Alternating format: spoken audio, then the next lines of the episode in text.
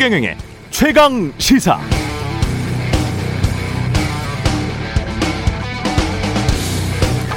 네, 정호영 보건복지부 장관 후보자 본인이 경북대 병원 진료처장 병원장이었을 때 두 자녀가 경북대학교 의과대학에 편입하겠다는 것이고 면접 심사위원들이 의대 교수들이었다는 겁니다.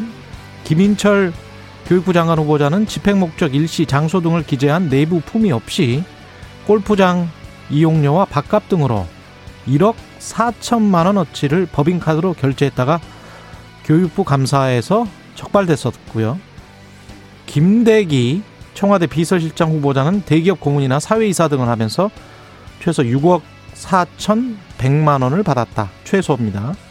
이창량 산업통상자원부 후계자, 후보자도 재벌 사회 이사 등을 하면서 8억 원을 수령했다. 한덕수 총리 후보자 김현장 고문하면서 18억 원 받고 역시 대기업 사회이사 출신이기도 합니다. 한화진 환경부 장관 후보자 삼성전자 사회이사 출신이고요. 이상민 행정안전부 장관 후보자 AK홀딩스 사회이사 했습니다. 지금까지 나온 것만 봐도 한 7명 된다는데요. 일단 이번 인사 청문회 최대 쟁점은 이해 상충이 될 것 같습니다. 김현장 고문 출신이 총리고 대학 병원장 재벌 대기업 사회이사 출신들이 다수 포진한 내각. 이 내각이 서민 민생 대책은 또 어떻게 세울지도 궁금합니다.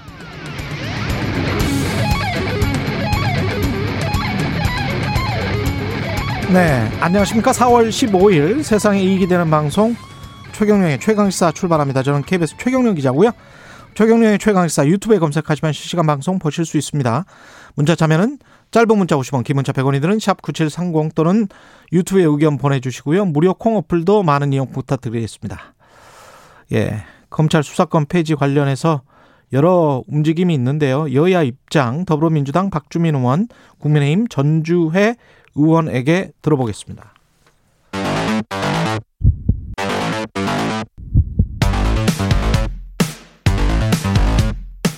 오늘 아침 가장 뜨거운 뉴스 뉴스 unboxing.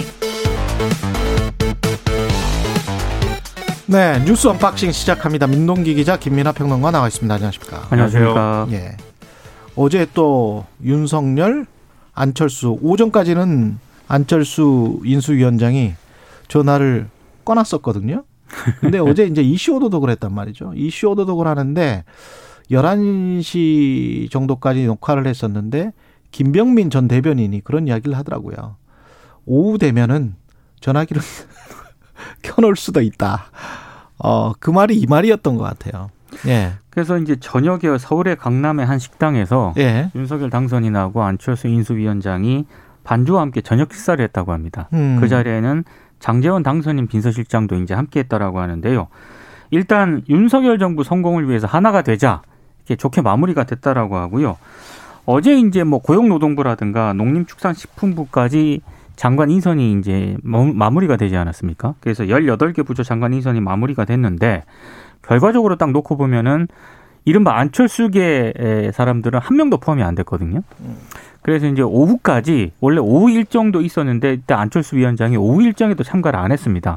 그래서 이게 어, 뭔가 좀 거치와 관련해서 결단을 내리는 것 아니냐라고 언론들이 해석을 했는데 일단 저녁에 극적으로 만난 것으로 일단 됐고요. 일단 봉합 국면으로 접어든 양상인 건 분명한 것 같은데 그왜 이렇게 갑자기 또 봉합 국면이냐? 언론들의 해석은 크게 두 가지입니다. 일단 이렇게 되면은 윤석열 정부가 출범하기도 전에 안철수 위원장이 만약에 어떤 그 거치의 결단을 하게 되면은 인수위원장 사태 같은 그렇습니다. 6일 지방선거에 굉장히 악영향을 미칠 수 있다. 음. 아 그리고 안철수 위원장 입장에서도 향후 정치적인 타격 등을 감안했을 때 만약에 사퇴하고 난그 이후 행보 있지 않습니까? 예. 그게 아주 뾰족한 뭐가 없습니다. 그래서 음. 양측의 어떤 이런 점을 감안을 해서 좀 봉합 국면으로 간 것 아니냐? 언론들의 해석은 대략 이렇습니다. 지금 말씀하신 대로 안철수 위원장은 또 철수하냐 이렇게 되는 거죠 얘기가. 그래서 사실 이 저녁 식사에서 아주 뭐 이 그동안에 이제 문제를 풀 수 있는 묘수가 뭐 나왔다든지 정말 중요한 얘기가 나왔다든지 이랬을 것 같지는 않아요.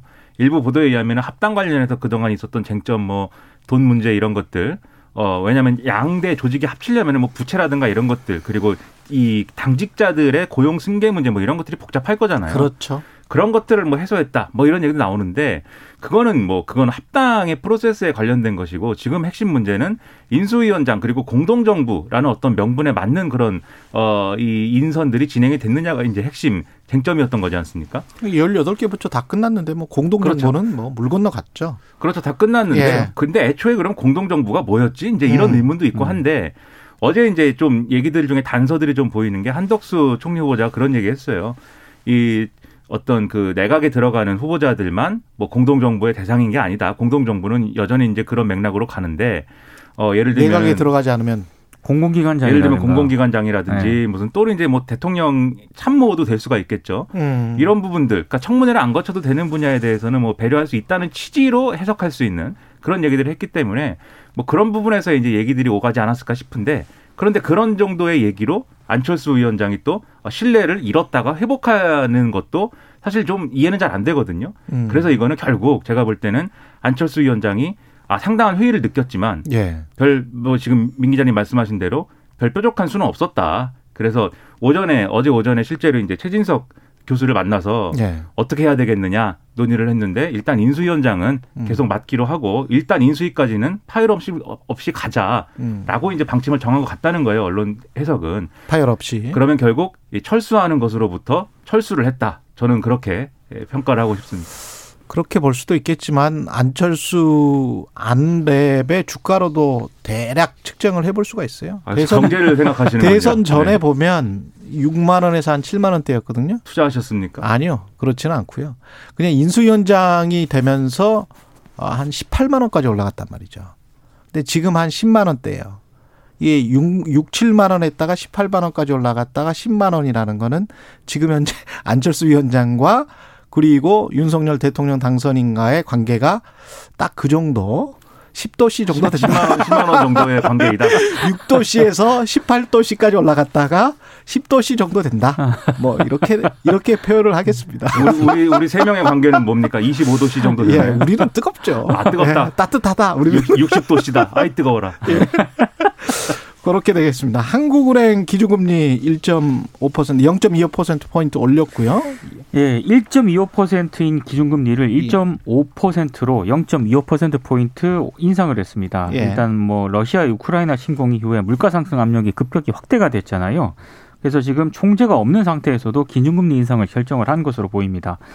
아, 지금 우크라이나 사태로 국제 유가가 급등을 하면서 3월 소비자 물가 지수가 전년 동월 대비 4.1%나 이제 뛰었거든요. 예.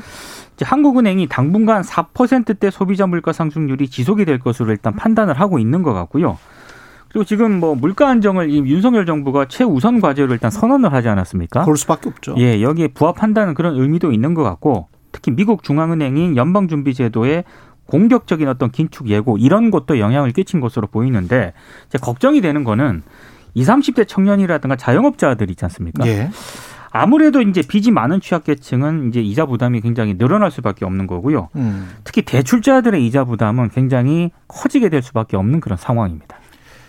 이 금리는 어쨌든 지금의 어떤 대외적인 상황이라든가 시장 여건에 따라서 올리는 것이 불가피한 상황이다라고들 이제 다들 얘기하는 것 같아요. 지금 쭉 말씀해 주신 대로 저 뭐 저도 몇 번 얘기했습니다만 미 연준이 이렇게 대놓고 모든 자리에서 우리는 금리 인상을 앞으로도 쭉 계속 할 것이다라고 이렇게 모든 사람들이 얘기하는 것도 굉장히 오랜만에 보는 광경인 것이고 그리고 실제로 물가가 지난 3월 기준 소비자 물가부터 시작해가지고 계속 오를 요인들만 있는 것이지 않습니까? 우크라이나 사태도 그렇고 그걸로 인한 어떤 영향들 속에서 유가가 계속 올라가는 것도 그렇고 결국은 이제 물가가 오를 수밖에 없는 거여서 이런 대응이 불가피한데 근데 문제는 이제 계속 말씀드리는 것이지만 예를 들면 돈을 또 풀어야 되는 부분들이 분명히 있단 말이죠. 지금 이제 새 정부가 들어섰을 때 음, 재정 정책 그렇죠. 그렇죠. 이 부분과 관련돼서 물론 이제 재정과 통화는 뭐 별도의 이제 정책의 트랙이겠지만 결국 이게 또 일종의 policy mix가 중요하다 뭐 이런 얘기들도 하는데 음. 이게 결국은 이 돈 푸는 데 있어서의 약간 이 고려해야 될 요인 중에 이 들어갈 수밖에 없는 것이죠. 돈을 많이 풀었을 때 물가에 미치는 영향이나 이런 것들.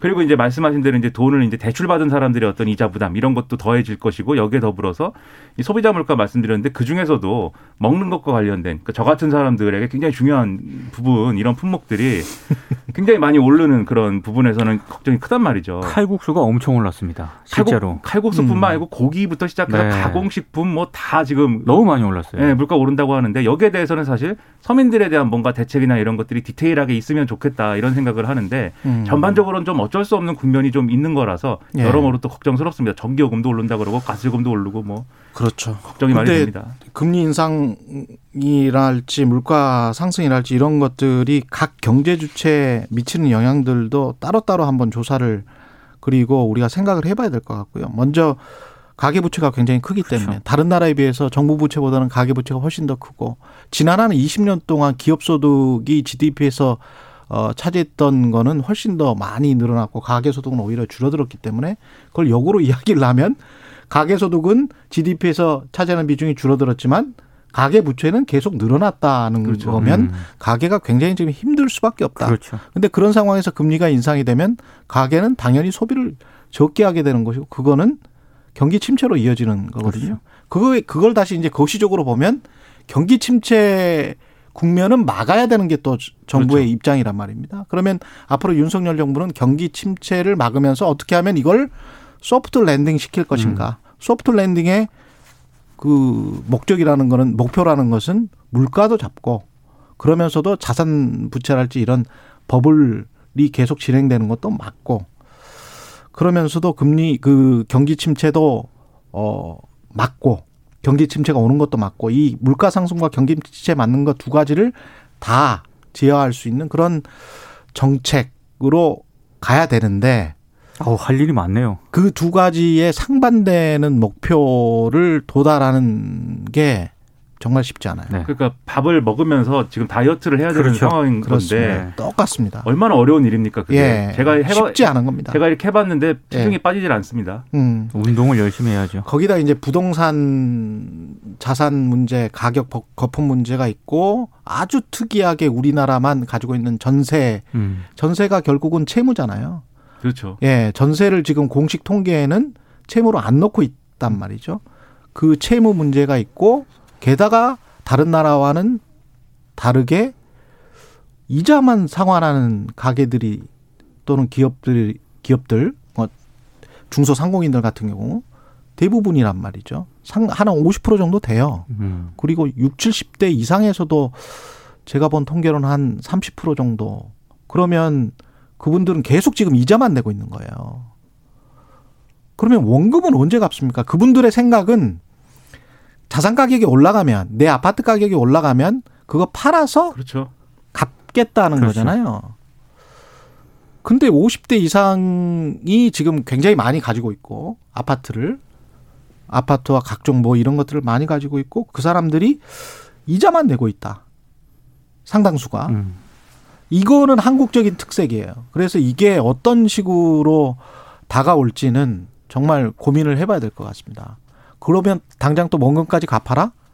그럼 바로 경기 침체입니다. 아, 그럼요. 예, 소비를 못 해요. 음. 갑자기 20만 원 갚다가 100만 원 갚아야 되는데. 예.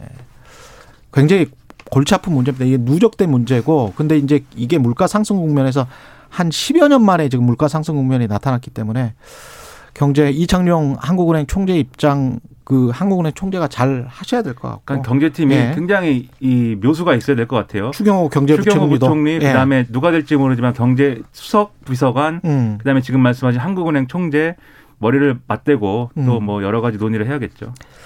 장관 후보자들과 관련한 의혹들은 계속 나오고 있네요.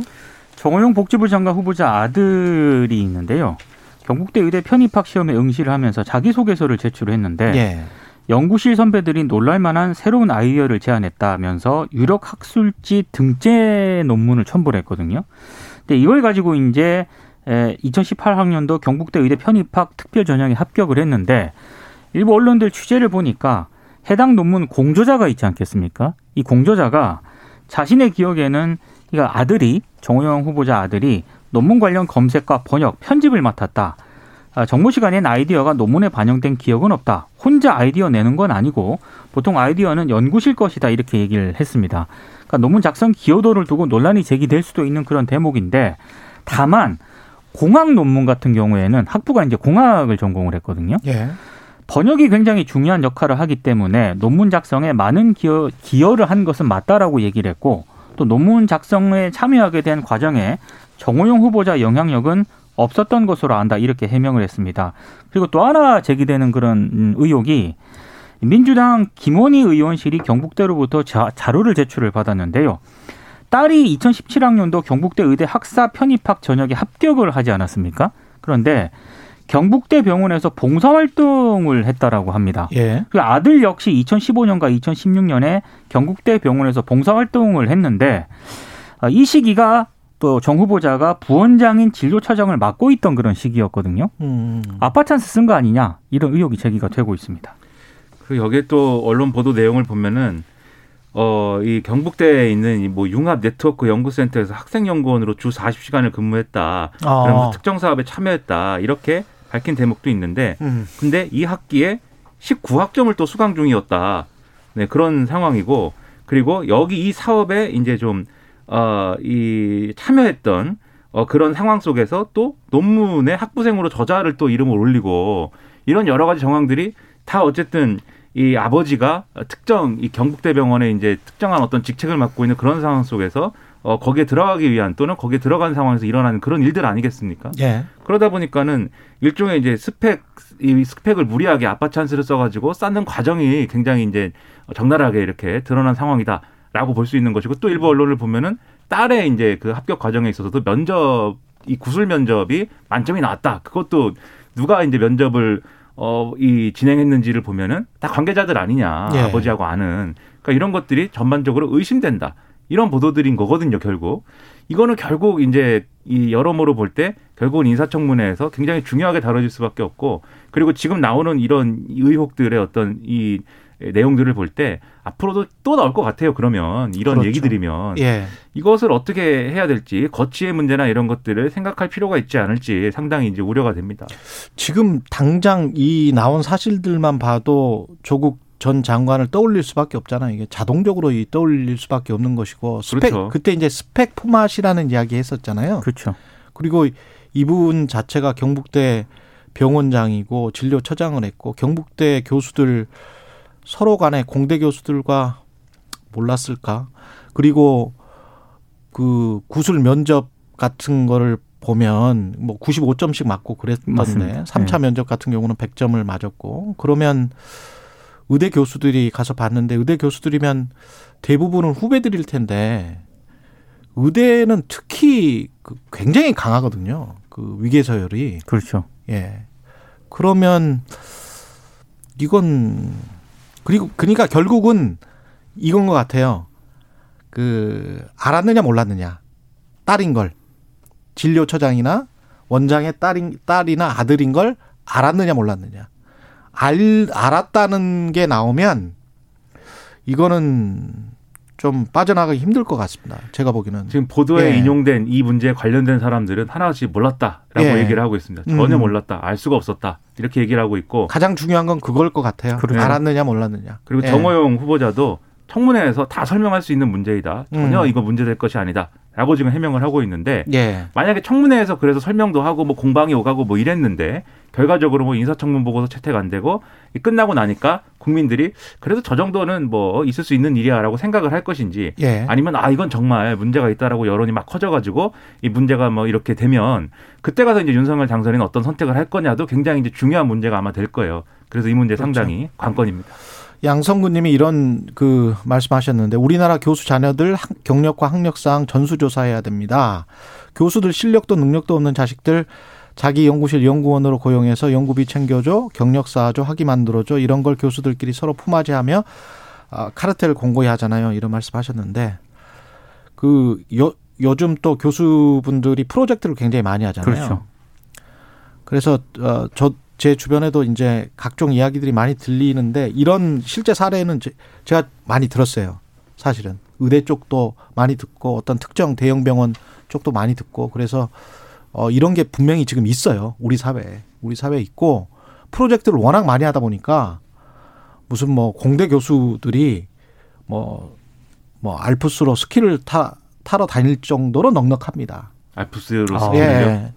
그, 그래, 아. 그런 정도예요. 그러니까 이게 그. 외국에 있는 거 아닙니까? 지금 사업을 기업에서 주건 관에서 주건 간에 그게 제대로 관리되고 있는지는 모르겠어요. 굉장히 좀 오래된 일입니다.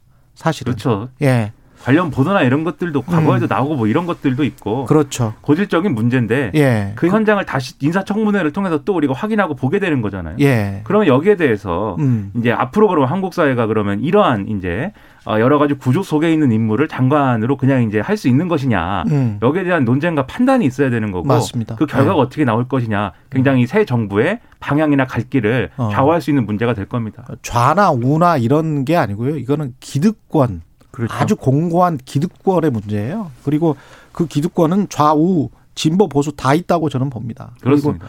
그 상황에서 이거를 사실은 혁파해야 되는 거죠. 그렇죠. 이런 식으로 하면 무슨 공정입니까 이게 일반 사람들은 전혀 기회가 없는 건데. 그렇죠. 저는 상상할 수도 없는 일입니다. 이런 예. 거는. 네.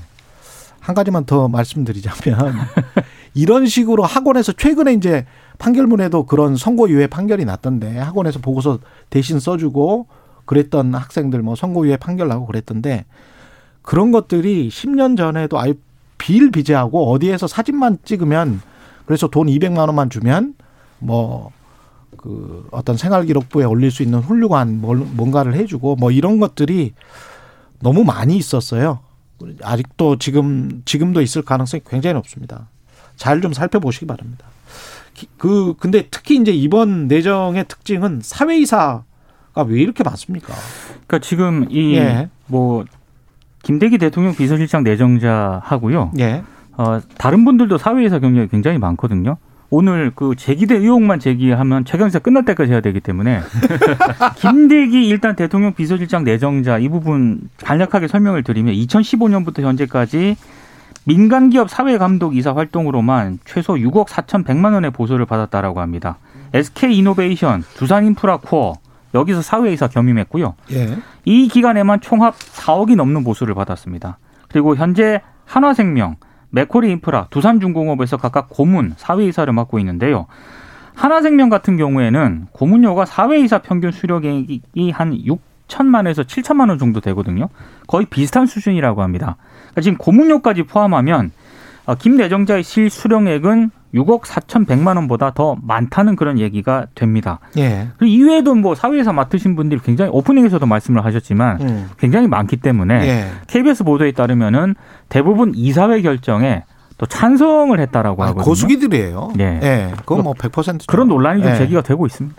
관료 출신들이 또 많은 거지 않습니까? 음. 그래서 관료 출신들이 이 공직의 커리어를 끝내고 나면은 이런 식으로 이제 어, 좀 뭐랄까 재산 축적이나 이런 거를 시도를 했다가 다시 이제 공직으로 돌아오고 하면서 발생하는 문제들이 있는 것 같고 그 전부터 친했던 거예요. 그렇죠. 그렇죠. 그렇죠. 공직을 지낼 그 때부터 그 전에부터 친했습니다. 이런 기업들이나. 그렇죠. 기업 그렇지 않으면 사회이사 해주세요. 뭐 이렇게 합니까? 그렇죠. 당연히 그래도 네. 기업들도 그걸 보고 이제 해, 이게 하는 건데 음. 그러니까 사회이사를 맡았다만 가지고 얘기할 수는 없는 거겠지만 예. 이 과정에서 어떤 일들이 있었느냐라는 것은 어쨌든 검증 대상일 수밖에 없고 음. 결과적으로는 이 청, 이번 청문회 국면은 앞서 오프닝에서도 말씀하신 것처럼 이해충돌 문제가 굉장히 많이 다룰 그렇습니다. 것 같아요. 그럼요. 그래서 근데 이제 이해충돌 문제가 지금 말씀드린 것처럼 명확한 어떤 고리가 있지 않으면 또 이것을 굉장히 뭐, 어, 이 부정할 수 없는 낙마 사회다 이렇게 얘기하기는 어려운 부분들도 아, 분명히 그렇죠. 또 있는 것이기 때문에. 그렇죠. 좀 혼란스러운 과정 속에서 청문회가 예. 치러질 것 같습니다. 1731님, 교수 자녀라고 다 그렇게 사는 건 아닙니다. 맞습니다. 예. 일부, 일부 교수들이 그렇다는 것이고. 교수님도 있어요. 예. 그럼요, 네. 그럼요. 많으시, 많으시죠. 예. 9646님, 국회의원 자녀들도 다 조사해 봤으면 좋겠습니다. 이런 생각을 가지시는 분들이 많은 것 같네요. 저 네. 박탈감 느낍니다. 여기서 이런 뉴스를 하고 있습니다. 네. 왜 나는 이렇게 태어나서. 그 요거는 소식만 꼭 전해드릴게요. 좋은 소식인데 여야가 6일 아, 지방선거에서 중대선거구제를 11개 지역에서 시범 실시하기로 합의했다. 네. 네. 서울 4곳, 경기 3곳, 인천 1곳, 영남 1곳, 호남 1곳, 충청 1곳, 총 7개 선거구입니다. 네. 네. 여기까지 하겠습니다. 뉴스 unboxing. 민동기 기자 김민아 평론가였습니다. 고맙습니다. 고맙습니다. 고맙습니다. 오늘 하루 이슈의 중심 당신의 아침을 책임지는 직격 인터뷰. 여러분은 지금 KBS 일라디오 최경영의 최강 시사와 함께하고 계십니다. 네, 인도양의 아름다운 섬 나라 스리랑카 최악의 경제난을 견디지 못하고 구제금융 IMF 구제금융을 신청했습니다. 어떤 상황인지 현지 지금 직접 취재하고 있습니다. KBS 김원장 특파원 연결돼 있습니다. 안녕하세요. 네, 스리랑카입니다. 예. 지금 몇 시입니까, 스리랑카? 새벽 아, 4시 17분입니다. 아이고, 스리랑카 콜롬보? 네, 그렇습니다. 예. 아, 지금 스리랑카 어떤 상황인가요? 그 데모도 많이 하고 지금 그렇게 네, 그렇습니다. 봤습니다만은 여기 저 제가 머물고 있는 숙소 앞에도 지금 이 새벽에도 저 밤 늦게까지 시위한 분들 시민들이 집으로 가면서 차량의 경적을 울리는 소리가 아. 지금까지도 납니다. 네. 지금 음 제가 있는 이 숙소 이 호텔도 계속 정전이 되고요. 그래서 이제 어, 노트북 같은 거 충전 안 될 때 계속 충전을 해야 되고 휴대전화 같은 아. 걸. 아, 네. 이게 달러가 부족하니까 기름 수입이 크게 줄었고요. 네. 그래서 주유소마다 줄도 정말 길고 어. 전기 자주 끊기고 전기 끊기니까 이게 이제 기름이 없으니까 이게 그 자체 발전기 돌리기도 어렵고 그러면 식당이 녹아 이 냉장고가 녹아버리잖아요. 그래서 네. 식당들이 정말 문을 많이 닫았습니다. 네. 지금 왜 이렇게 된 거죠? 이게 이제 달러가 없으니까요. 예. 나라 빚이라는 게 대부분 달러 부채잖아요. 예. 뭐 국채나 민간 기업의 부채도 다 달러로 빌려와서 달러로 갚아야 하는데 예, 스리랑카 같은 나라는 관광객들이 들어와야 달러를 버는데 아. 코로나 코로나로 코로나. 2년 2년 거의 못 벌었고 예. 이제 제조업이 마땅하게 없으니까 수출로 달러도 못 벌어오고 음. 비단 스리랑카뿐 아니라 아르헨티나 뭐 터키 페루 지금 파키스탄 가난한 음, 저개발 국까지 거의 다 비슷한 상황이고요. 음. 올해 스리랑카가 갚아야 할 부채 총액이 우리 돈 한 8조 원 정도입니다. 예. 사실 우리 경제로 보면 뭐 추경 한 번 할 정도 돈인데 네. 그것도 안 되네요. 스리랑카 예. 지금 네, 스리랑카 외환 보유고가 2조 정도 남았다니까요. 음. 어, 결국 이제 잠정적으로 우리 빚 못 갚겠다 채무 불이행을 선언했습니다. 네, 우크라이나 사태 이후에 이제 인플레이션이 굉장히 심해지고 이제 공식 디폴트를 선언한 나라는 이제 스리랑카가 처음입니다. 아, 결국은 에너지 가격, 곡물 인플레이션 뭐 이런 것들 때문입니까? 그렇죠. 네. 네. 최근에 러시아와 우크라이나 침공으로 곡물 가격, 에너지 가격, 어, 그러니까 기름 가격이 워낙 급등하고 있고, 이게 막히니까, 이걸 이제 수입, 수출하는 자본 시장이 글로벌 자본 시장에 얼어붙고, 그러면 이제 원래 연장해줄 채권도 연장이 안 되고, 음. 스리랑카 같은 나라는 당장에 달러가 없으니까 정부가 수입을 규제했습니다. 달러 못 빠져나가게 하려고. 그래서, 네.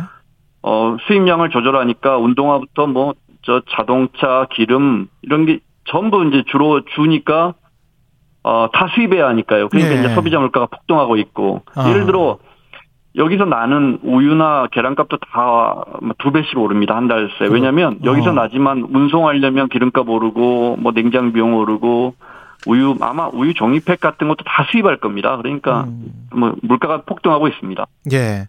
유튜브에서 유수현님이 3주 전에 스리랑카를 다녀오셨대요.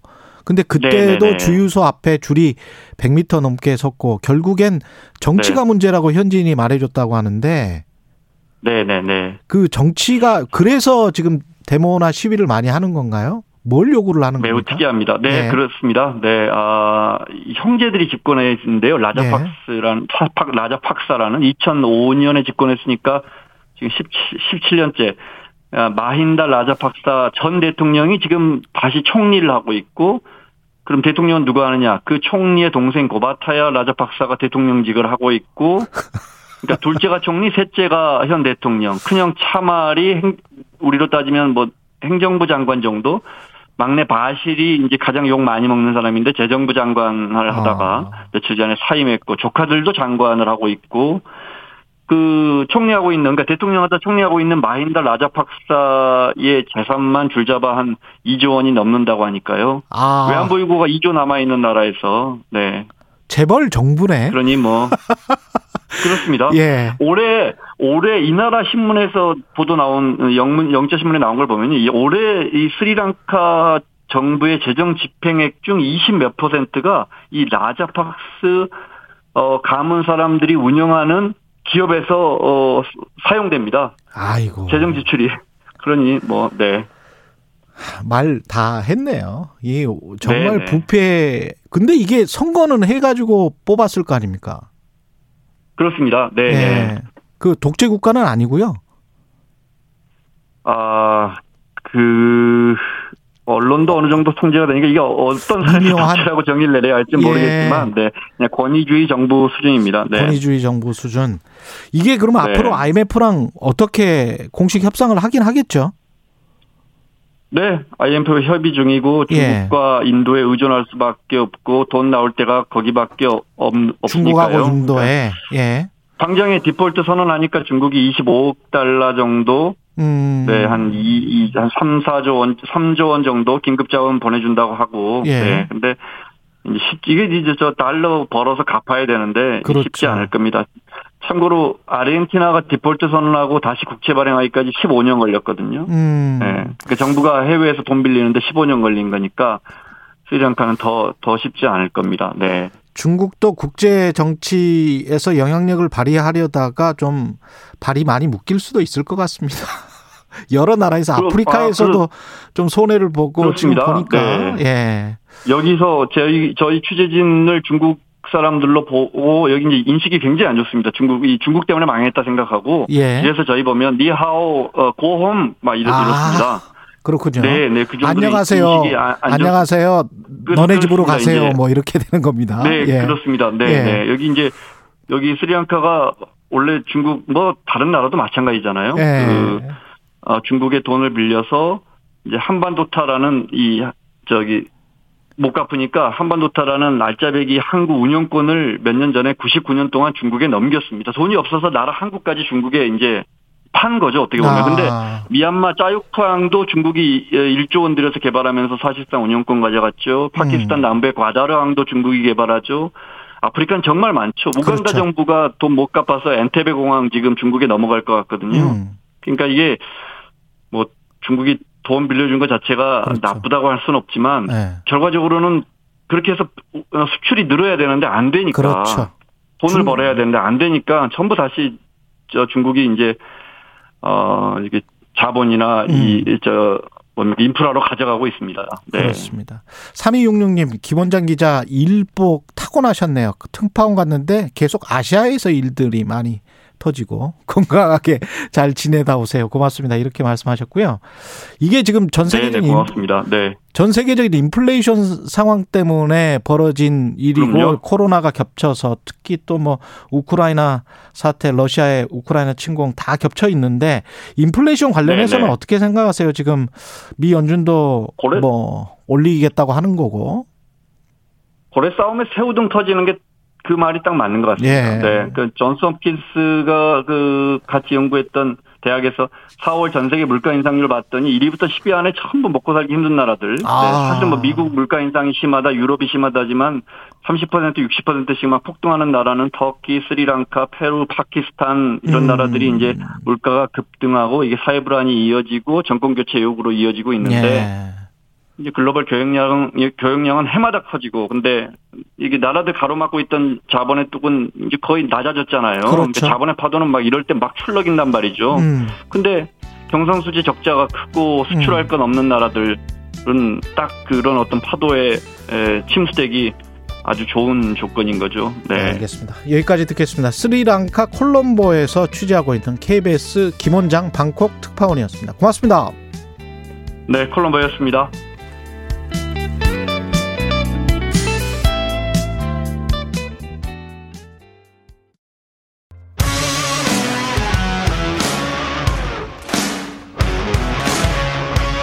오늘 하루 이슈의 중심 최경영의 최강 시사. 네, 한동훈 법무부 장관 후보 지명 그리고 검찰의 수사권 폐지 둘러싸고 여야가 연일 강대강으로 충돌하고 있고요. 어제 박범계 법무부 장관 출석한 국회 법사위에서도 다시 격돌했습니다. 여야 국회 법사위원 차례로 만나보겠습니다. 국회 법사위 더불어민주당 간사 박주민 의원님 나오셨습니다. 안녕하세요. 예, 안녕하십니까. 네. 일단 어제 에, 법사위랄지 뭐 이런 것들 좀 이야기하기 전에 네. 서울 일, 시장 후보로 지금 나오신 거 아니에요? 네, 뛰겠다 이렇게.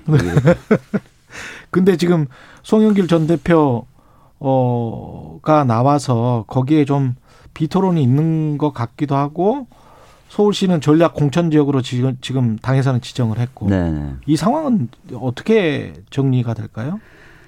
음, 뭐 제가 지금까지 확인한 바로는 고민하는 분들이 조금 더 있다. 더 있다. 어, 그러니까 경선 참여의 문을 좀 더 열어놓자.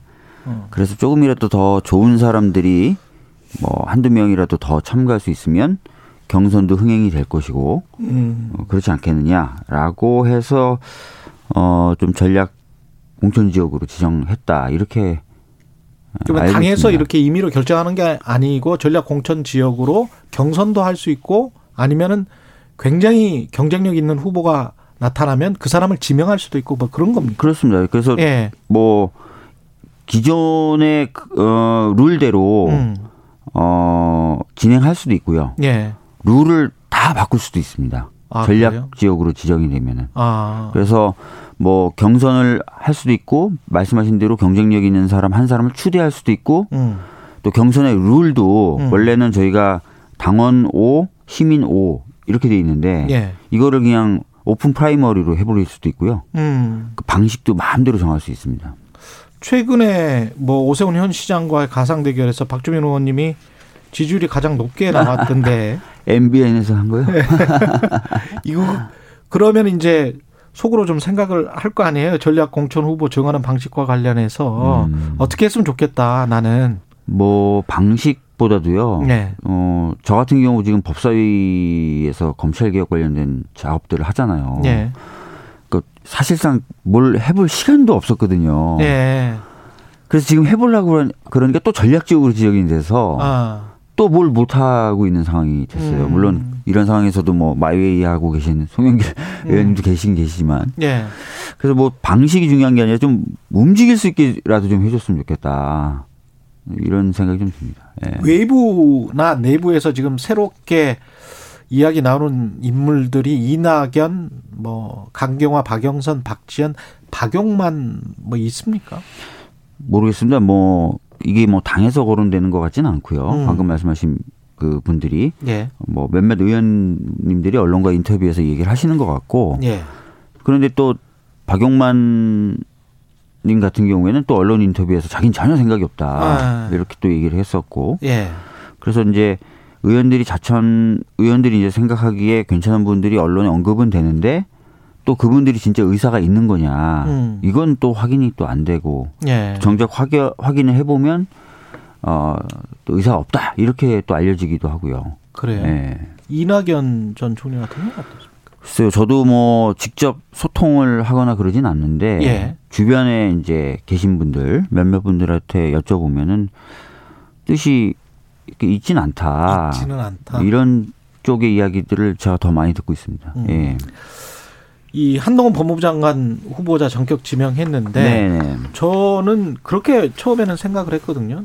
대부분의 언론인들이 그렇게 생각했을 것 같은데 어떤 민주당에 대한 반발, 당론 음. 결정하고 나서 한 이틀 뒤에 그렇게 했으니까 그런데 그게 아니고 음. 인수위 처음부터 법무부 장관은 한동훈이다라고 당선자가 음. 그렇게 말을 했었다. 네. 그리고 그거를 전에 들었다라고 음. 어제 권성동 원내대표가 최경련의 최강 시사에서 이야기를 했거든요. 네네네. 네, 네. 어떻게 생각하세요? 뭐 저도 처음에는 깜짝 인사다 음. 이렇게 생각을 했는데 가만히 생각해 보면은 방금 말씀하신 것처럼 네. 깜짝 인사라기보다는 오래전부터 기획된 인사였다 이렇게 음. 좀 생각이 되더라고요. 예. 우선은 네. 아시겠지만 청와대 민정수석실을 폐지하겠다. 그리고 그 기능 중에 인사 검증이라든지 이런 기능을 법무부로 이관하겠다고 얘기했어요. 음. 그러면 어, 공직자에 대한 모든 정보가 신상에 대한 어, 여러 정보가 민정수석실에 모이는 게 아니라 법무부에 모이게 되는 거예요. 인사 사정을 하게 네, 되네요. 인사 예. 사정에 관련된 기능을. 음. 그럼 어 다른 부처의 우위에 있는 부처가 되는 거죠, 사실상. 예. 예. 그럼 그 부처에 누구를 그러면 보낼까? 음. 어, 채찍근을 보내겠죠. 음. 그렇게 생각을 해보면 민정수석실 폐지, 법무부 일부 기관 이능, 이관 음. 요런 흐름들이 좀 연속된 것이었고 최종적으로 그 법무부에는 가장 채찍근을 보낸다. 이렇게 아마 예정이 돼 있었고 계획을 했었던 것 아닌가. 계획이 다 돼 있었던 것이다. 그런 느낌이 저도 들더라고요. 처음에는 그래요? 저도 이게 깜짝 인사라고 생각했는데 예. 어 그런 흐름을 쫙 예. 봤더니 아 이건 미리 좀 생각을 했었던 거구나 이런 느낌이 들었고 음. 또 워낙 아끼는 분이니까 예. 어 뭔가 이런 얘기도 도, 돌아요 정치권에서는 예. 후계 아 후계 예 정치인으로 좀 만들고 예. 후계로 삼으려고 하는 것 아니냐 이런 얘기도 좀 나오거든요. 예. 그 인사청문회에서 어떤 부분이 주요 포인트가 될 것 같습니까? 한동훈 법무장관 후보자 같은 경우는? 뭐 전통적으로는 뭐 신상에 관련된 이야기들이 예. 주로 거론이 되는데 어 이번에 좀 그럴 수도 있을 것 같아요. 그러니까 어 지금 뭐 범죄 혐의를 받고 있는 것들이 있어서요. 음. 그 다음은 이제 어 법무부 장관이니까 예. 법무부의 업무, 특히 이제 검찰에 대해서 어떻게 할 것이냐 이런 음. 부분들이 어 주로 쟁점이 되겠죠. 범죄 혐의는 뭘 말씀하시는 거예요? 음, 물론 무혐의 판정 나왔었던 뭐, 어, 채널 A 예. 검언 유착 사건도 있긴 있지만 예. 여전히 이제 고발 사주 의혹이나 이런 부분에서 연관이 돼 있었 돼 음. 있다 이런 이야기들이 나오고 있지 않습니까? 그러니까 예. 그런 부분에 있어서 질문이 나오겠죠. 음. 그 다음에 그 법무부 검찰을 어떻게 할 것이냐 법무부의 입장 거기에 관한 질문이 나올 거라고 했는데 이미 그 수사권 폐지 이거는 반대한다 이렇게 첫 일선이 그거 아니었습니까? 그 그런 부분부터 예. 시작해서 좀 어, 쟁점이 되겠죠. 그대로 이제 그 맞부딪히게 될 건데 음. 이 수사권 폐지와 관련해서는 권성동 원내대표는 어, 윤석열 당선자 본인 이 수사 기소권 분리에 관해서 그 방향성에는 원래 그 찬성을 했었었잖아요. 인사 청문회 때는 찬성을 했었죠. 예, 그 2019년이었나요? 네, 네. 그때는 찬성을 했었는데 그러면 앞으로 그 충분히 유예 기간을 두고 네. 막그 여러 토론과 합의와 그리고 지금 현재 굉장히 좀 경찰 그러니까 두 가지 걱정을 하는 것 같아요. 경찰 음. 비대화. 네. 그다음에 지금 당장 경찰이 제대로 수사를 못하는 상황, 음. 조직과 예산도 없고 네. 수사 기법도 발달하지 않았고 네. 검찰에 비해서 네. 그런 어떤 걱정들 때문에 그런 것 때문에 이제 민생이 오히려 어, 힘들어질 수 있다. 음. 피해자들, 네. 범죄 피해자들이 힘들어질 수 있다. 이런 주장인 것 같은데 그래서 이제 1, 2년 정도 충분히 숙고를 해봐야 된다. 음. 그런 말인 것 같습니다. 야당은. 아, 야당, 야당이죠. 예, 아직까지는. 예. 수사를 제대로 예. 할 것이냐라는 부분에 있어서는 음. 뭐 진짜 걱정하시는 분들이 많더라고요. 예. 근데 어 걱정하실 수 있을 것 같긴 한데 약간 잘못된 사실에 근거해서 걱정하시는 분들도 또 많더라고요. 예. 우선 6대 범죄 관련돼서 검찰만 지금 수사하고 있는 줄 알고 계신 분들이 굉장히 많아요. 어. 검찰만 수사하는 게 아니라 경찰도 지금 현재도 수사를 하고 있습니다. 그렇겠죠. 예. 예. 경찰은 1년에 1년이 아니라 지금 현재 6대 범죄에 해당하는 범죄를 한 40만 건 처리하고 있고요. 검찰은 한 4만 건 처리하고 있습니다. 네. 그러니까 10배 이상을 이미 경찰이 처리하고 있어요. 그래서 어, 어 6대 범죄 그 중요한 범죄에 대한 수사를 경찰로 옮기면 경찰이 제대로 수사할 수 있을까? 안, 아니라는 거예요.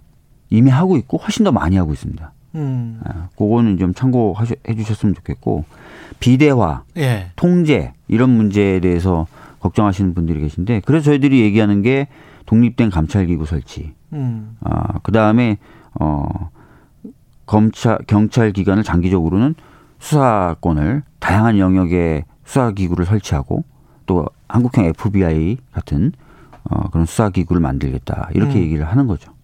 시점과 관련해서도 이제 의문이 많이 드는 거죠. 네. 왜 뭐 지난 몇 년 동안 절대 다수의 의석이었는데 네. 왜 지금이냐? 저희가 사실은 뭐 더 빨리 했었어야 된다는 생각이 좀 드는데 음. 계속 말만 하고 안 하거나 못했죠. 음. 어 근데 이번, 이번 대선에서도 저희가 공약으로 또 내세웠고 예. 이거를 또 또 안 하고 지나간다. 지방선거 있으니까 예. 이렇게 되면은 사실 언제 하냐 이거죠. 그러니까 음. 그런 차원인 거고 특히 이제 과거에는 저희가 그 검찰 기관에 대한 개혁을 하면은 전에도 말씀드렸지만 너희들 향한 칼날을 음. 무디게 하려는 것 아니냐는 비판과 오해를 받았잖아요. 국민의힘이 지금 그렇게 예. 이야기하고 있죠. 근데 이제, 예. 정권이 바뀌지 않습니까? 음. 그래서 수사 기소를 아무리 분리해도 윤석열 정부의 기관이 수사하고 윤석열 정부 하에 기관이 기소하는 거예요. 윤석열 정부의 경찰청장, 예. 중수청장, 예. 뭐 이렇게 되는 거네. 그러니까 이제는 예. 뭐 분리해서 저희들에 대한 수사의 칼날이 무뎌지거나 이런 게 이론적으로 성립할 수가 없는 상황이 됐죠. 음. 그러니까 약간 그런 오해에서 벗어날 수 있는 상황에서 그리고 이미 여러 차례 약속을 했고 길게 끌 것도 아니고 정상적인 어떤 어, 권력기관 개편이니 빨리 하고 음. 그 다음에 어 여러 가지 다른 과제들도 하자 이렇게 된 거죠. 그 문재인 대통령 고병성님이 이, 이런 질문하셨네요. 네. 박병석 의장이나 문재인 대통령 생각은 관련해서 어떤지 제가 뭐 직접 확인한 바는 없습니다. 예. 그러니까 어 사실 이제 이 검찰 개혁 관련된 법안을 만든다든지 이거를 핵심 과제로 삼는다든지 하는 것은 이제 원내 지도부나 지도부에서 주도하고 있는 것이고요. 특히 통과 전략이라든지 이런 것들은 이제 원내 지도부가 숙고하고 있는 것으로 알고 있고 준비하고 있는 것으로 알고 있습니다. 음. 네. 강호선 님도 이제 비슷한 우려죠. 그러니까 이제 일선 변호사들도 좀 우려하는 것들이 하는 게 중요한 게 아니라 잘하는 게 중요합니다. 이게 강호성 님 네, 의견인데 네, 네.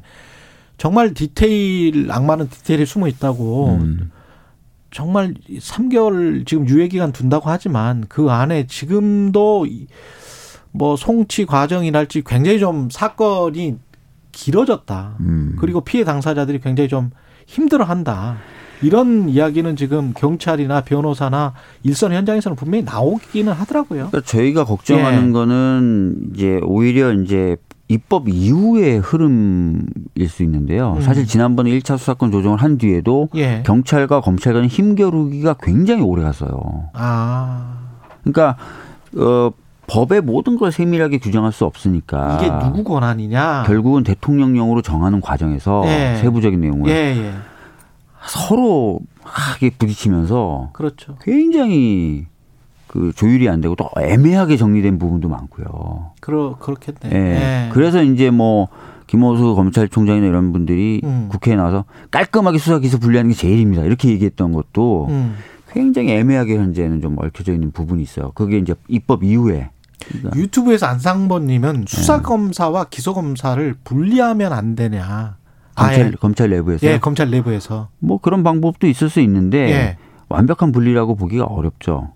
아, 그거는 완벽한 예. 분리라고 보기가 힘들다. 네. 서로 간에 어떤 뭔가 융합이라든지 이런 것들이 있을 거니까 저희가 지금 있다. 수사 기소를 분리하고 다시 수사를 여러 기관으로 분리하겠다고 하는 거지 않습니까? 예. 그러니까 권한은 집중되면 음. 어 강해지죠. 강해지면 음. 뭐 강하니까 뭐 수사를 잘한다라는 뭐 평가를 받을 수 있을지 몰라도 예. 강한 만큼 남용되기가 쉽거든요. 아. 그러면 또 피해도 더 큰 거고. 그래서 외국 같은 경우 수사기구가 굉장히 여러 개로 나눠져 있습니다. 예. 서로 견제하기도 하고 서로 돕기도 하고. 그렇죠. 예. 예.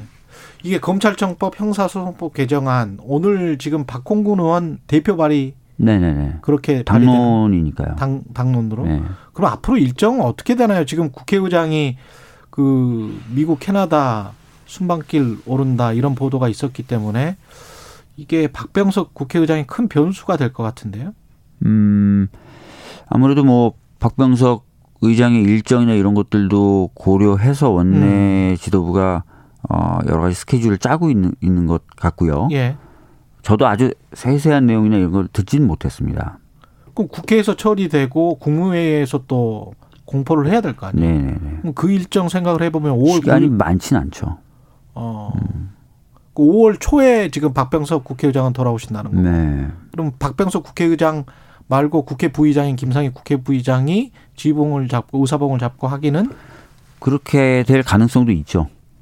그렇게 될 가능성도 있습니다. 네. 그렇군요.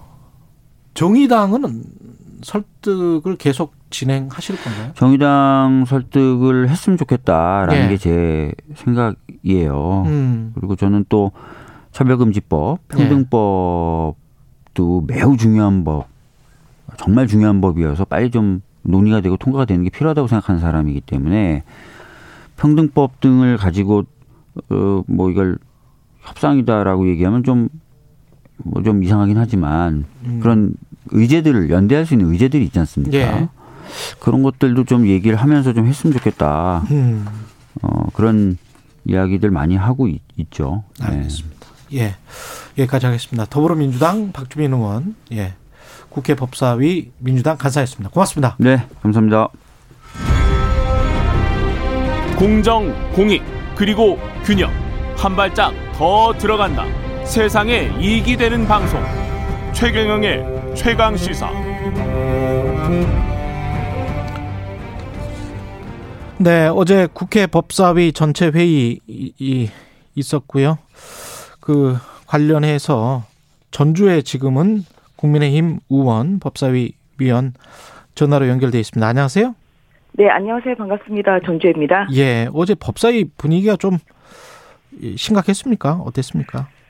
예, 아무래도 검수완박 법안에 대해서 예. 어, 민주당과 또 국민의힘 의원들의 좀 질의가 있다 보니까 예. 어, 굉장히 좀 무겁고 예. 어, 또한 좀 낯선 부분도 있었습니다. 예, 어떤 내용들을 주로 다뤘나요?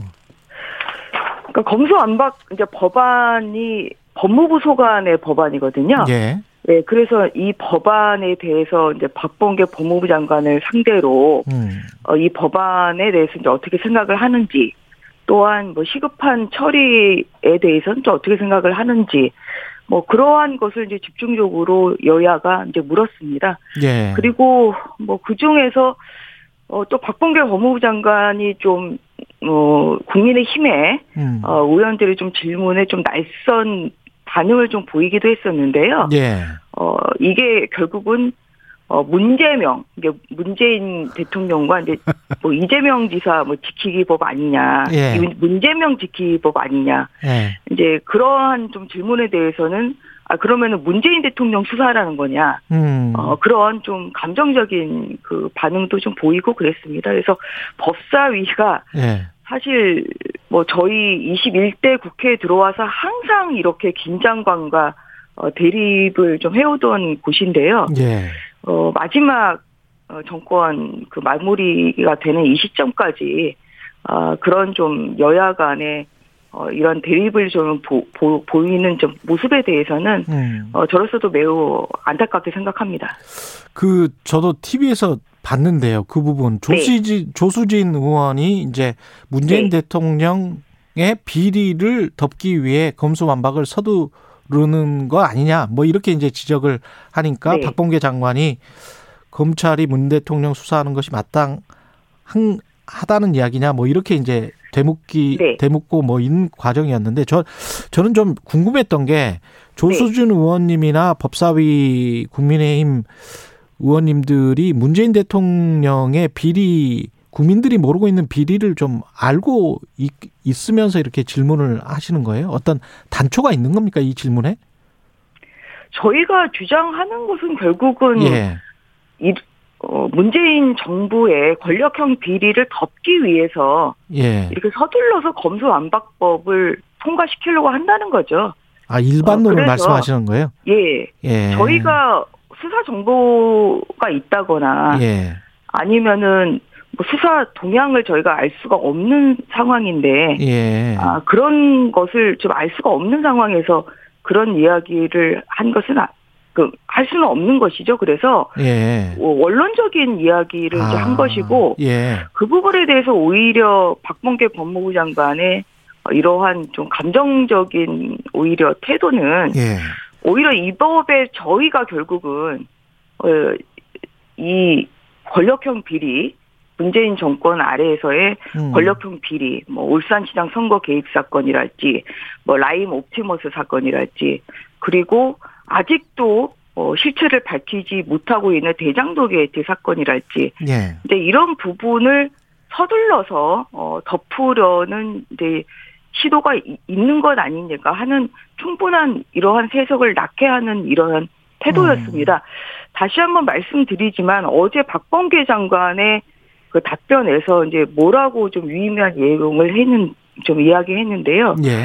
그러니까 본인도 이 법안이 결국 70년간 이어온 형사 사법 체계를 굉장히 크게 바꾸는 내용이잖아요. 음. 그래서 이런 법안을 이제 개정하기 위해서는 충분한 논의가 필요하다. 어, 법무부 장관도 이런 얘기를 했습니다. 결국은 예. 바꿔서 해석을 해보면 음. 어, 이렇게 서둘러서 처리할 것이 아니라 어, 이 법이 왜, 왜 검찰의 수사권을 뺏어야 되는지, 음. 어, 검찰은 왜 기소만 그동안 해왔던 수사권과 기소권의 이 양 바퀴 중에서, 어, 수사권이라는 이 한 바퀴를 빼고, 음. 그리고 기소권이라는 한 바퀴로만 움직여야 되는 조직이 되는 것이. 예. 그리고 이로 인해서 수사권이 그래서 하루아침에, 어, 공중으로 뜨게 됨으로써 이루어지는 이러한 부작용이나 음. 이로 인한 피해는 없는 것인지 예. 어, 이러한 것에 대한 충분한 사회적 논의가 필요하다는 것이죠. 그래서 아니 제 예, 네. 의원님 그러니까 제가 볼 때는 지금 의원님 네. 말씀하신 것 중에 충분히 이제 시간 유예를 갖고 이거를 네. 잘 해보자 이거는 네. 국민들이 다 이해할 것 같은데 네네. 그, 그 부분 있잖아요. 방금 전에 이제 박주민 의원도 그, 그러면 중수청이랄지 뭐 경찰 청장이 네. 윤석열 정부의 경찰청장이고 그리고 중수청을 네. 만든다고 해도 윤석열 정부 건데 네. 거기에서 문재인이나 이재명 비리를 수사를 안 하겠느냐. 네. 그런 어떤 상식적인 의문이 들고 이게 지금 그리스 스타트님이라는 분도 청취자 질문을 해주셨는데 네. 검증되고 확인한 사실에 대해서 말을 해야지 추측만으로 반대를 하는 게 맞는가? 그래서 문재인 이재명 비리 수사를 막기 위한 검수완박이다. 지금 민주당이 네. 하는 게 예, 예. 그것보다는 충분히 지금 유예 기간을 두지 않고 지금 이 시점에 하는 거는 문제가 있는 것 아닌가 이게 훨씬 더 설득력이 있지 않을까요? 어떻게 보세요? 그 저는 동전의 양면이라고 동전의 양면이다. 네, 지금 예. 진행장께서 말씀하신 것처럼 예. 이렇게 조속하게 처리할 필요가 없다. 지금 예. 그 말씀을 공감을 하시잖아요. 예, 예. 그럼 뭔가 그렇게 조속하게 처리를 하, 지 말고 예. 어, 충분한 논의를 하는 게 좋은 건데. 근데 그거를 이제 서두를 걸까? 민주당 쪽은 분명히 의도가 있는 것이죠. 그거는. 그거는 그게 의도가 있다는 겁니다. 왜냐하면 그 의도에 관해서는 민주당 네. 쪽은 이제 이렇게 이야기를 하잖아요. 윤석열 대통령이 들어오면 거부권을 행사할 것이다. 그러니까 뭐냐면요. 예. 이게 그 국민의 힘이 여러 차례 제가 강조하는 건데 예. 그 국민의 힘은 어느 한 편을 봐주는 수사를 하라는 게 아닙니다. 그러니까 우리 쪽도 잘못이 있으면 수사를 받아야 되고요. 예. 상대편도 잘못이 있으면 수사를 받아야 당연하, 되고. 그건 당연하죠. 아, 예. 아 그래서 그런데 지금 그 현재 검찰은 그렇지 못하거든요. 음. 그래서 그 동안의 그 중요한 수사들 모두 제대로 수사가 안 돼 왔죠. 그런데 윤석열 정부가 이제 되면 음. 이게 이제 검찰이 정, 수사의 정상화가 되게 되면은 당연히 수사받고 처벌받는 게 두렵지 않겠습니까? 그래서 대통령이 거부권 행사하기 전에 5월 10일 전에 이 법을 공포를 하려는 것이다. 음. 그런 의도가 있는 것이죠. 이렇게 그 형사사법 시스템을 대변혁을 하는 것인데 예. 이것을 왜 이렇게 서두를 필요가 있겠습니까? 그래서 저희는 그런 저희가 있다고 보는 것이고요. 예. 만약에 민주당이 저는 민주당에 이렇게 묻고 싶어요.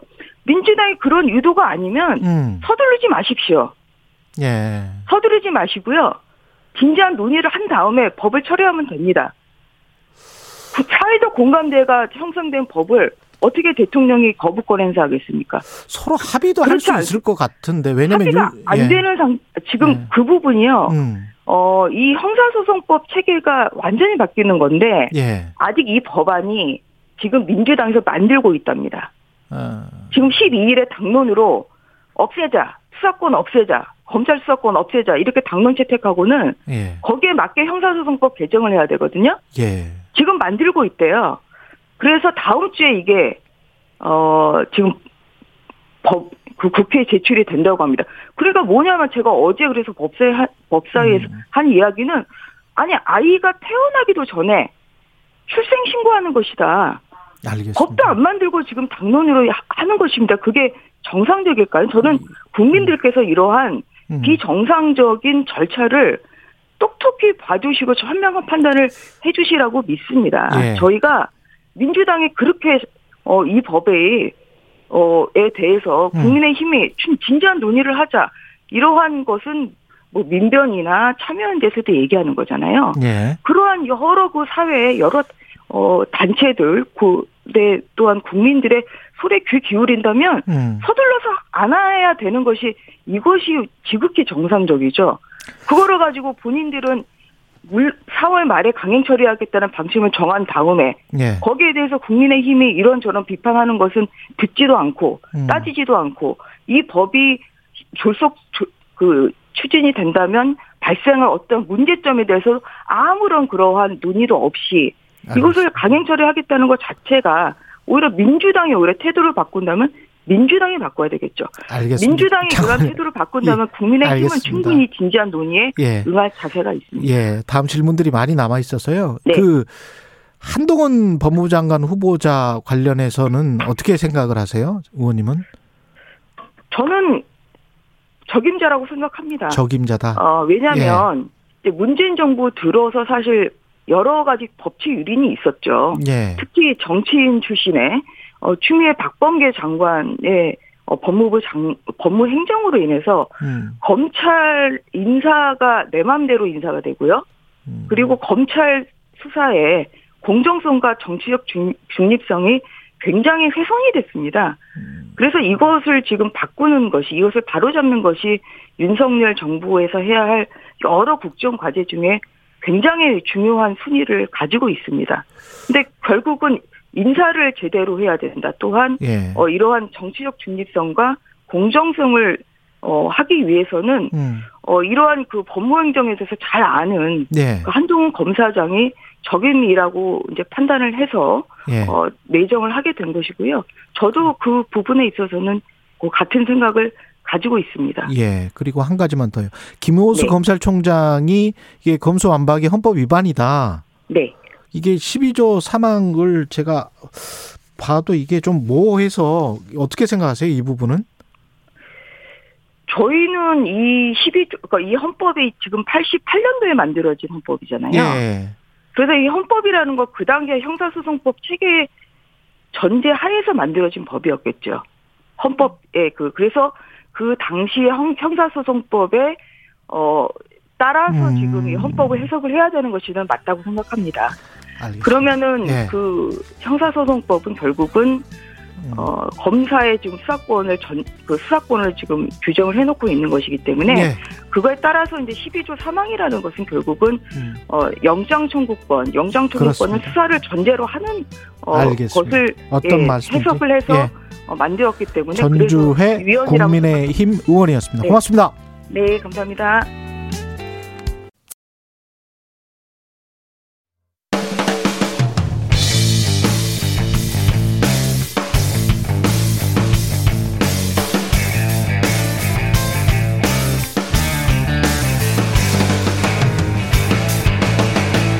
최경영의 최강 시사.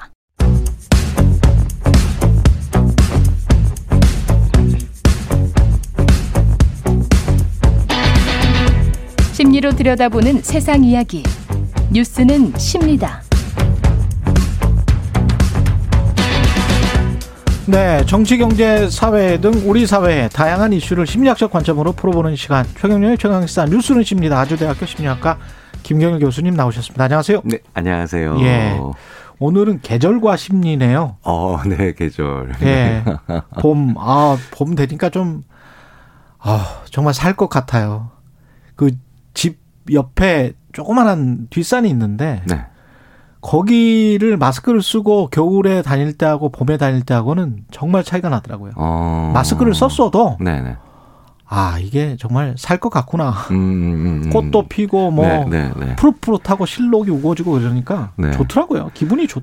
더라고요. 어, 그럼요. 아무래도 예. 인간도 자연의 일부니까 예. 아무래도 위축되고 그 다음에 어 조금 이동이 적어야 되는 겨울보다는 예. 봄이 됐을 때 조금 더 화사하다는 느낌은 뭐 당연히 받는 게뭐 어. 어떻게 보면은 정상 정상이라기보다는 보편적이겠죠. 어떤 네. 계절을 좋아하십니까? 교수님? 저는 여름만 빼고 다 좋아하는 것 같습니다. 여름. 더위 많이 타요, 저. 아, 저는 여름을 싫어하는 이유가 모기 때문에. 아, 그렇죠. 저는 있네요. 봄, 가을이 모기 없는 봄, 가을은 좋아요.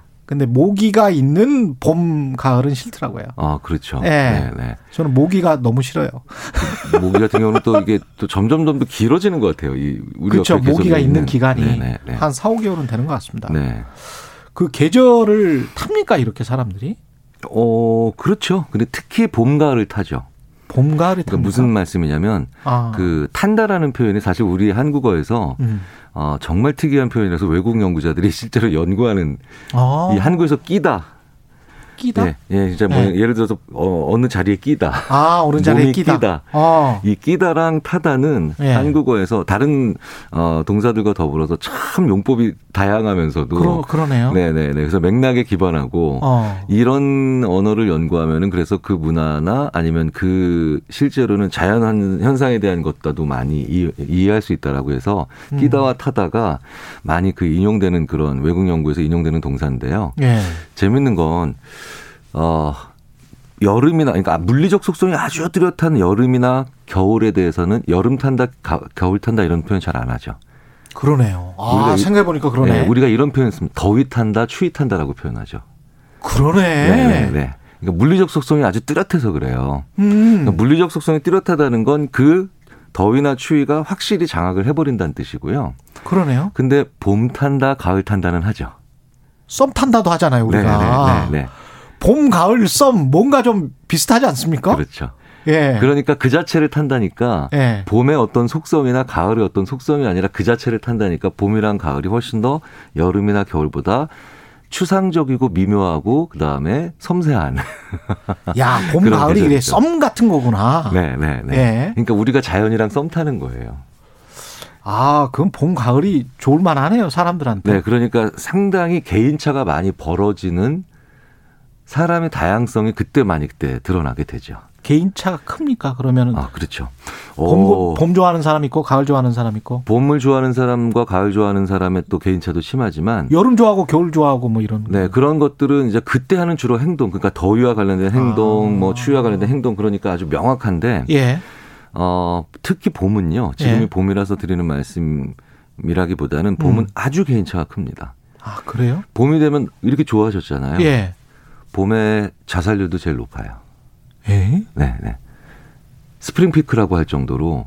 아, 그 봄에 참 그 꽃 알레르기 있으신 분들은 굉장히 괴로워하시는 분들이 있어요. 어, 그렇게 이제 물리적으로 고통스러운 분도 계시지만 음.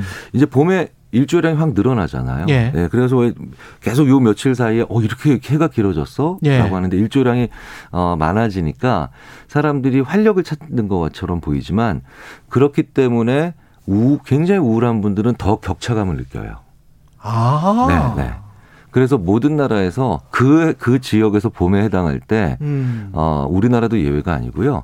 그래서 가장 그, 어, 자살률이 높아지기 때문에 지금 지난주부터 그래서 각, 어, 어, 지역에서 이걸 음. 좀 막아보자, 좀 줄여보자라고 하는 그 노력들이 계속해서 지난주부터 일어나고 있고요. 이제 이제 그 단체 자치단체에서 이제 신경을 쓰시는 거죠, 관심을. 아. 그 상대적으로 다른 사람들은 더 행복해 보이는 거군요. 그렇죠. 그런데 겨울에는 다 그렇죠. 우울해 보이는 거고. 마치 내가 산 차가 괜찮아 보여도 정말 비싼 차 옆에 있으면은 격차감 느끼는 그렇죠, 것처럼. 그렇죠. 네. 그리고 또 이런 경우도 있습니다. 네. 어, 굉장히 우울하고 무기력해졌던 분들이 그 봄의 활력을 찾았는데 약간의 활력이 네. 그게 자살 충동으로 이어지는 경우도 있죠. 아, 오히려 그래서 이 봄이 그러니까 저는 이렇게 표현해요. 봄이 아, 행복한 사람은 더 행복하게. 어. 그리고 우울하고 상처받은 분들에겐 더 어, 사실은 상처받을 수 있는 그런 계절이 돼서 저는 개인적으로 봄에 좀 조심해라. 당신 주위에 음. 어렵고 힘든 분들에겐 더 어려운 계절일 수도 있다. 그러네요. 그래서 저도 그래서 가끔씩 그래서 그런 그 분들이 주위에 계시지 않나 예. 둘러보려고 좀 더 둘러보려고 좀 더 신경을 쓰죠. 본인의 심리 컨트롤 같은 경우도 굉장히 중요하겠습니다. 지금 말씀 듣다 보니까 매일매일. 어, 그렇죠. 그렇죠. 네, 네. 그러, 그러네요. 그래서 네. 그 계절이 특정한 예전에 좀 연구가 단순할 때는 어떤 음. 계절은 이렇다. 어떤 계절은 이렇다. 보통 이렇게 좀 단순하게 구분을 했는데. 그랬는데. 그게 다양한 사람들을 만나서 전혀 다른 길로 어. 예, 굉장히 앞쪽으로 갈 수도 있고 뒤쪽으로 갈 수도 있고 예. 왼쪽으로 갈 수도 있고 오른쪽으로 갈 수도 있는 어, 그런 개인의 성향, 개인의 상태에 따라서 계절이 미치는 영향은 어. 그러니까 계절의 영향은 상당한데 예. 그게 일관적으로 나타나는 게 아니라 다양하게 나타난다. 사람을 만나서 어떤 분이 어떤 계절을 만나냐에 따라서 이렇게 보시는 게 더 좋죠. 혹시 자기가 살았던 지역 또는 자기 조상이 살았던 지역 또는 인종이 살았던 지역 북구 유럽 뭐 이렇게 뭐 눈이 어떤 특성을 가지고 있어서 뭐뭐 뭐 겨울에 눈 내리는 뭐. 것을 막아준다든지 뭐 이런 사람들은 겨울에 아주 최적화돼 있고 뭐 이런 연구도 있습니까? 뭐 그럼요. 그런 연구는 많죠. 근데 예. 굳이 연구를 따지지 않더라도 북유럽에서 일조량이 적으니까 예. 사람들이 더 자기 중심으로 그러니까 내부를 보는 내면을 아. 보는 쪽으로 가니까 철학 발달해 있고 그렇구나. 일조량 많은 어, 남유럽에서는 예. 예술 어, 발달돼 있고 그렇군요. 네, 그리고 이제 뭐, 뭐 이제 훨씬 더그 어, 발산적인 그런 어, 음. 그 형태들이 많이 발달돼 있는 것처럼 그러니까 그러니까 우리의 사계절은 또 독특하게도 이 네 가지를 다 가지고 있죠. 그렇죠. 네네. 그래서 심지어는 한국 사람 IQ가 좋은 것도 사계절 때문이다라고 아, 얘기할 수 있습니까? 사실은 왜냐하면 어, 지금 이 자리도 뭐 영하 뭐 10도 20도까지 갔다가 네. 또몇 어 몇 달 있으면은 뭐뭐 뭐 35도 뭐 40도 가까이 가잖아요. 그러니까 예. 이게 화씨도 아니고 섭씨 기준으로 거의 50도 60도 차이가 난단 말이죠. 음. 그런데 이게 얼마나 사실은 고난이고 시련이었겠습니까 예전에는. 그렇죠. 그렇죠. 엄청난 고난과 네. 시련이죠. 사실은 네. 온도 변화나 계절 변화가 그렇게 크지 않아야 음. 사람들이 편안한 거거든요. 근데 이 중위도 지역에서 특히 사계절이 정말 뚜렷한 나라가 한국인데 네. 이 시련을 다 맞추고 정말 지냈어야 돼, 살았어야 돼라고 음. 하니까 그래서 저는 농담 반 하지만 진단 반으로 그래서 국난 극복이 매일매일 필요했었구나 라고 생각하면서 에너지도 많고 흥분도 잘한다. 그렇군요. 네, 뭐 이렇게 표현을 할 수도 있겠죠. 근데 여자는 뭐 봄 타고 음, 남자는 음, 음, 가을 탄다 뭐 이런 이야기 하잖아요. 네, 네. 이거는 맞습니까? 어, 이제 봄은 일반적으로 일조량이 상승하는 단계고 예. 가을은 일조량이 하강하는 단계잖아요. 예.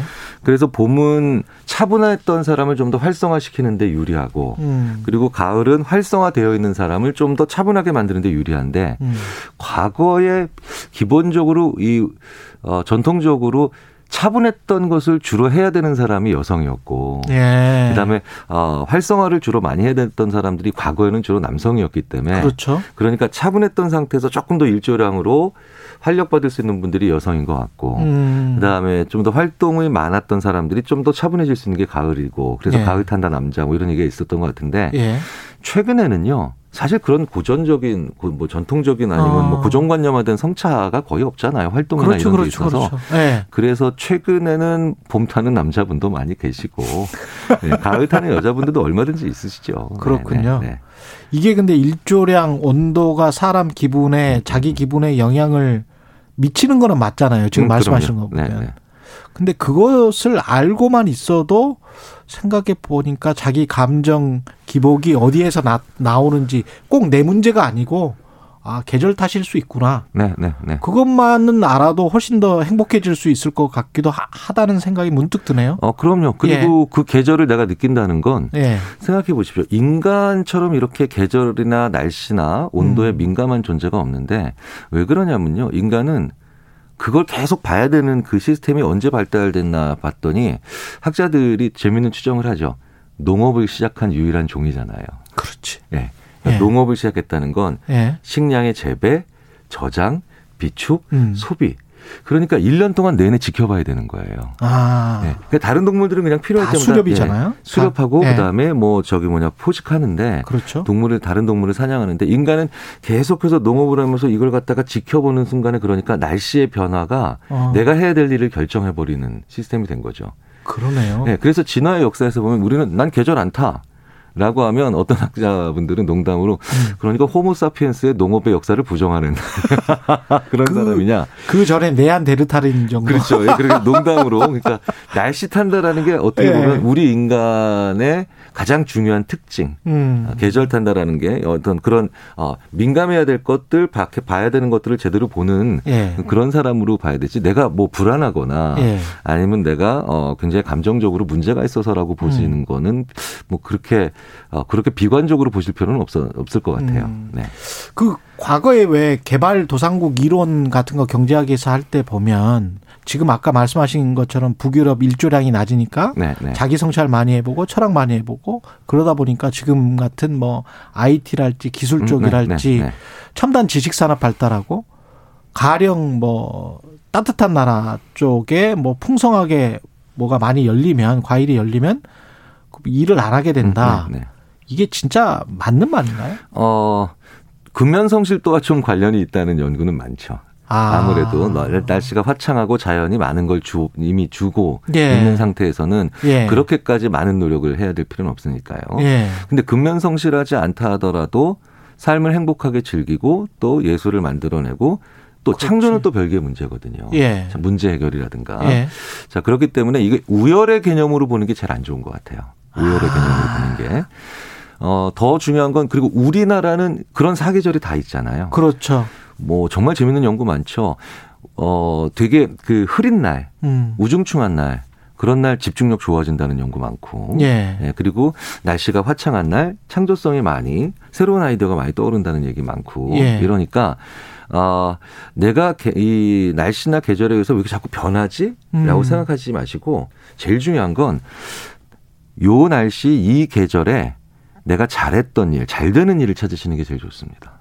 아. 네, 잘 되는 일. 이 날씨, 이 계절에 내가 잘했던 네. 일, 뭐 잘 되는 일. 네. 예를 예. 들자면은 가을 같은 경우에는 새로운 음. 습관 만들기 최적의 계절이에요.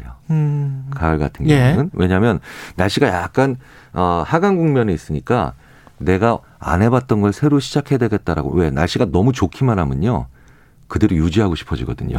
그렇죠. 네, 그렇죠. 그래서 네. 가, 을은 독서의 계절이다. 이것도 독서의 습관을 만들어 보기 좋은 계절이다라는 뜻으로 받아들이시면 되죠. 음, 네. 비 일조량 말씀하셨는데 비 같은 경우 있지 않습니까? 네네. 뭐 캐나다 밴쿠버랄지 영국이랄지 이런데 비 많이 오는 데 있잖아요. 네네.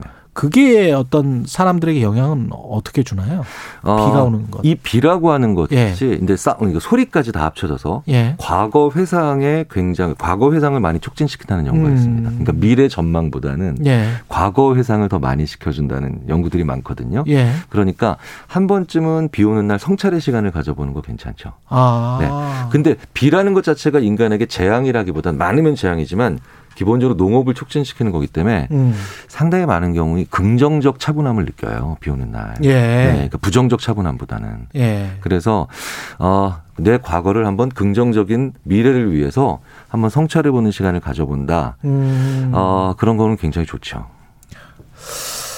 계절에 따라서 뭐 날씨에 따라서 기분이 들쑥날쑥 하지만 또 인간이 잘 관리를 하면 된다. 어, 그럼요. 예. 그러니까 자기가 주 변하는 주기나 음. 그 빈도나 이런 거에 따라서 좋은 일, 잘하는 일을 찾아서 배치해 놓는 게 음. 어, 훨씬 더 좋은 자세일 것 같아요. 예. 네.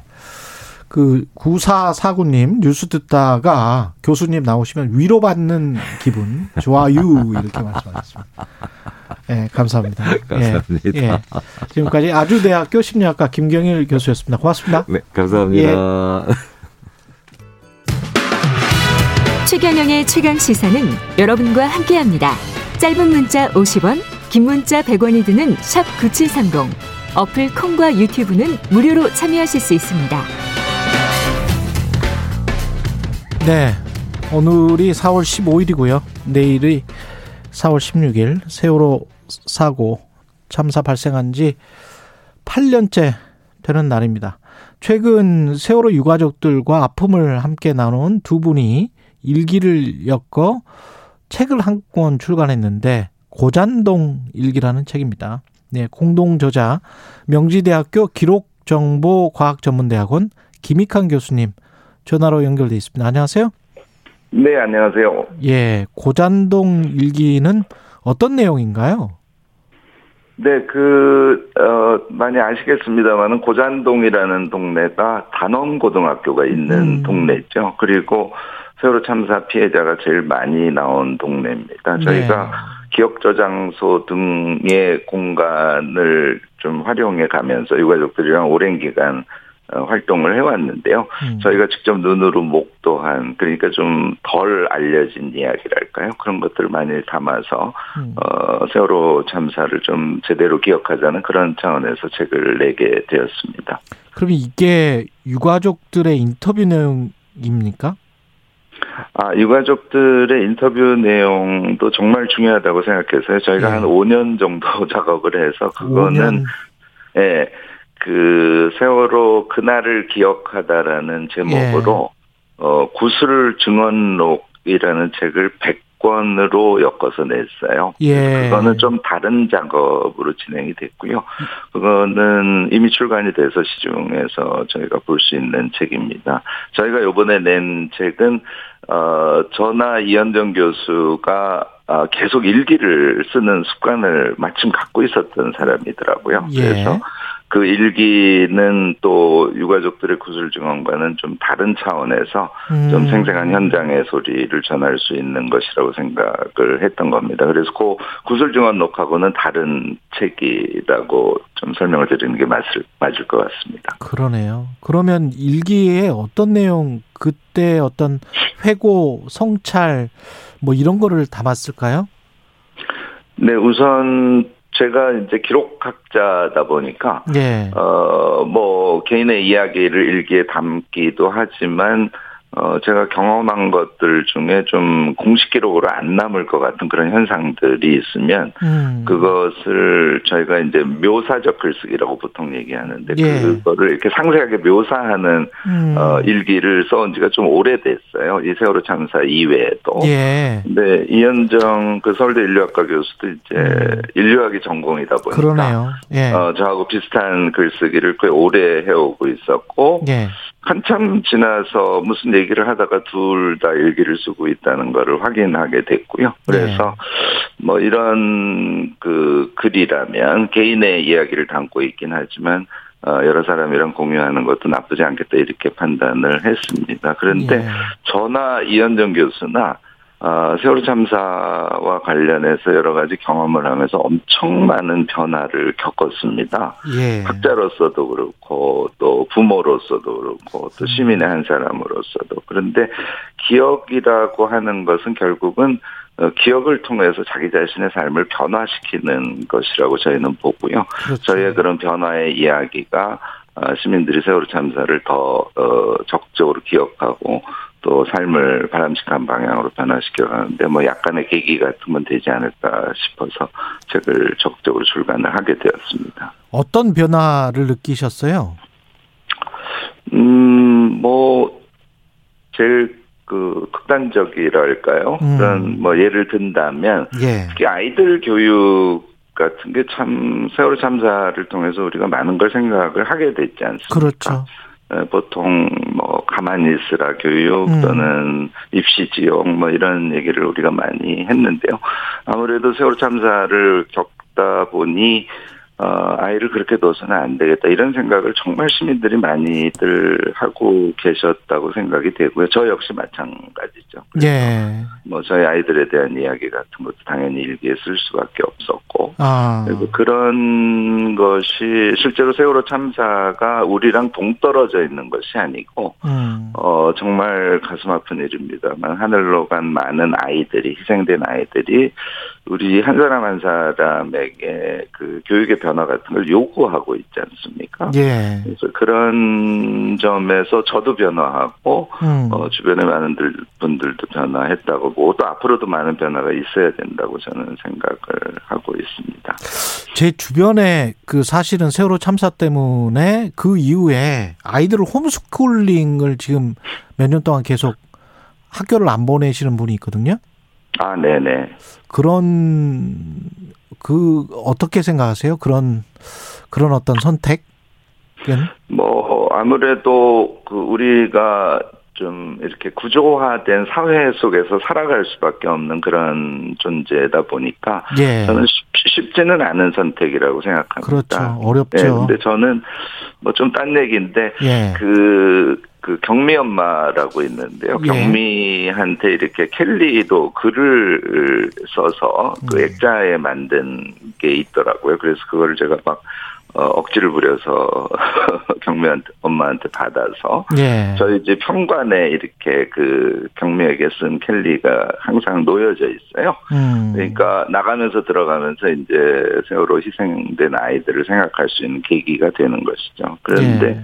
그런 기, 일상적인 기억의 방식을 쓰면 아무래도 저도 아이를 그 학교 교육 체제 안에서 키우려고 하다가도 어, 다시 또 생각을 고쳐먹고 고쳐먹고 하지 않겠습니까? 네. 그래서 그런 좀 쉽지 않지만 어, 입시족보다는 자기의 꿈을 좀 실현해가는 그런 교육을 하려고 하는 그런 노력들이 쌓이고 쌓여서 언젠가는 저희는 어, 한국의 교육 체계 자체도 좀 바뀌어갈 수 있다고 보고요. 아까 음. 말씀하신 홈스쿨링 같은 시도들은 훨씬 더 적극적이고 음. 그런 노력이라고 보여지고 어, 저희로서는 박수를 치고 응원을 하고 싶은 그런 예. 이야기라고 생각이 되네요. 세월호 사고가 너무 지나치게 정치 쟁점화돼서 가족들도 받는 상처들도 많았을 것 같고 세월호 유가족들의 아픔을 온전히 다 버듬어 줬다 우리 사회가 그렇게 보기도 힘들고요. 어떻게 보십니까?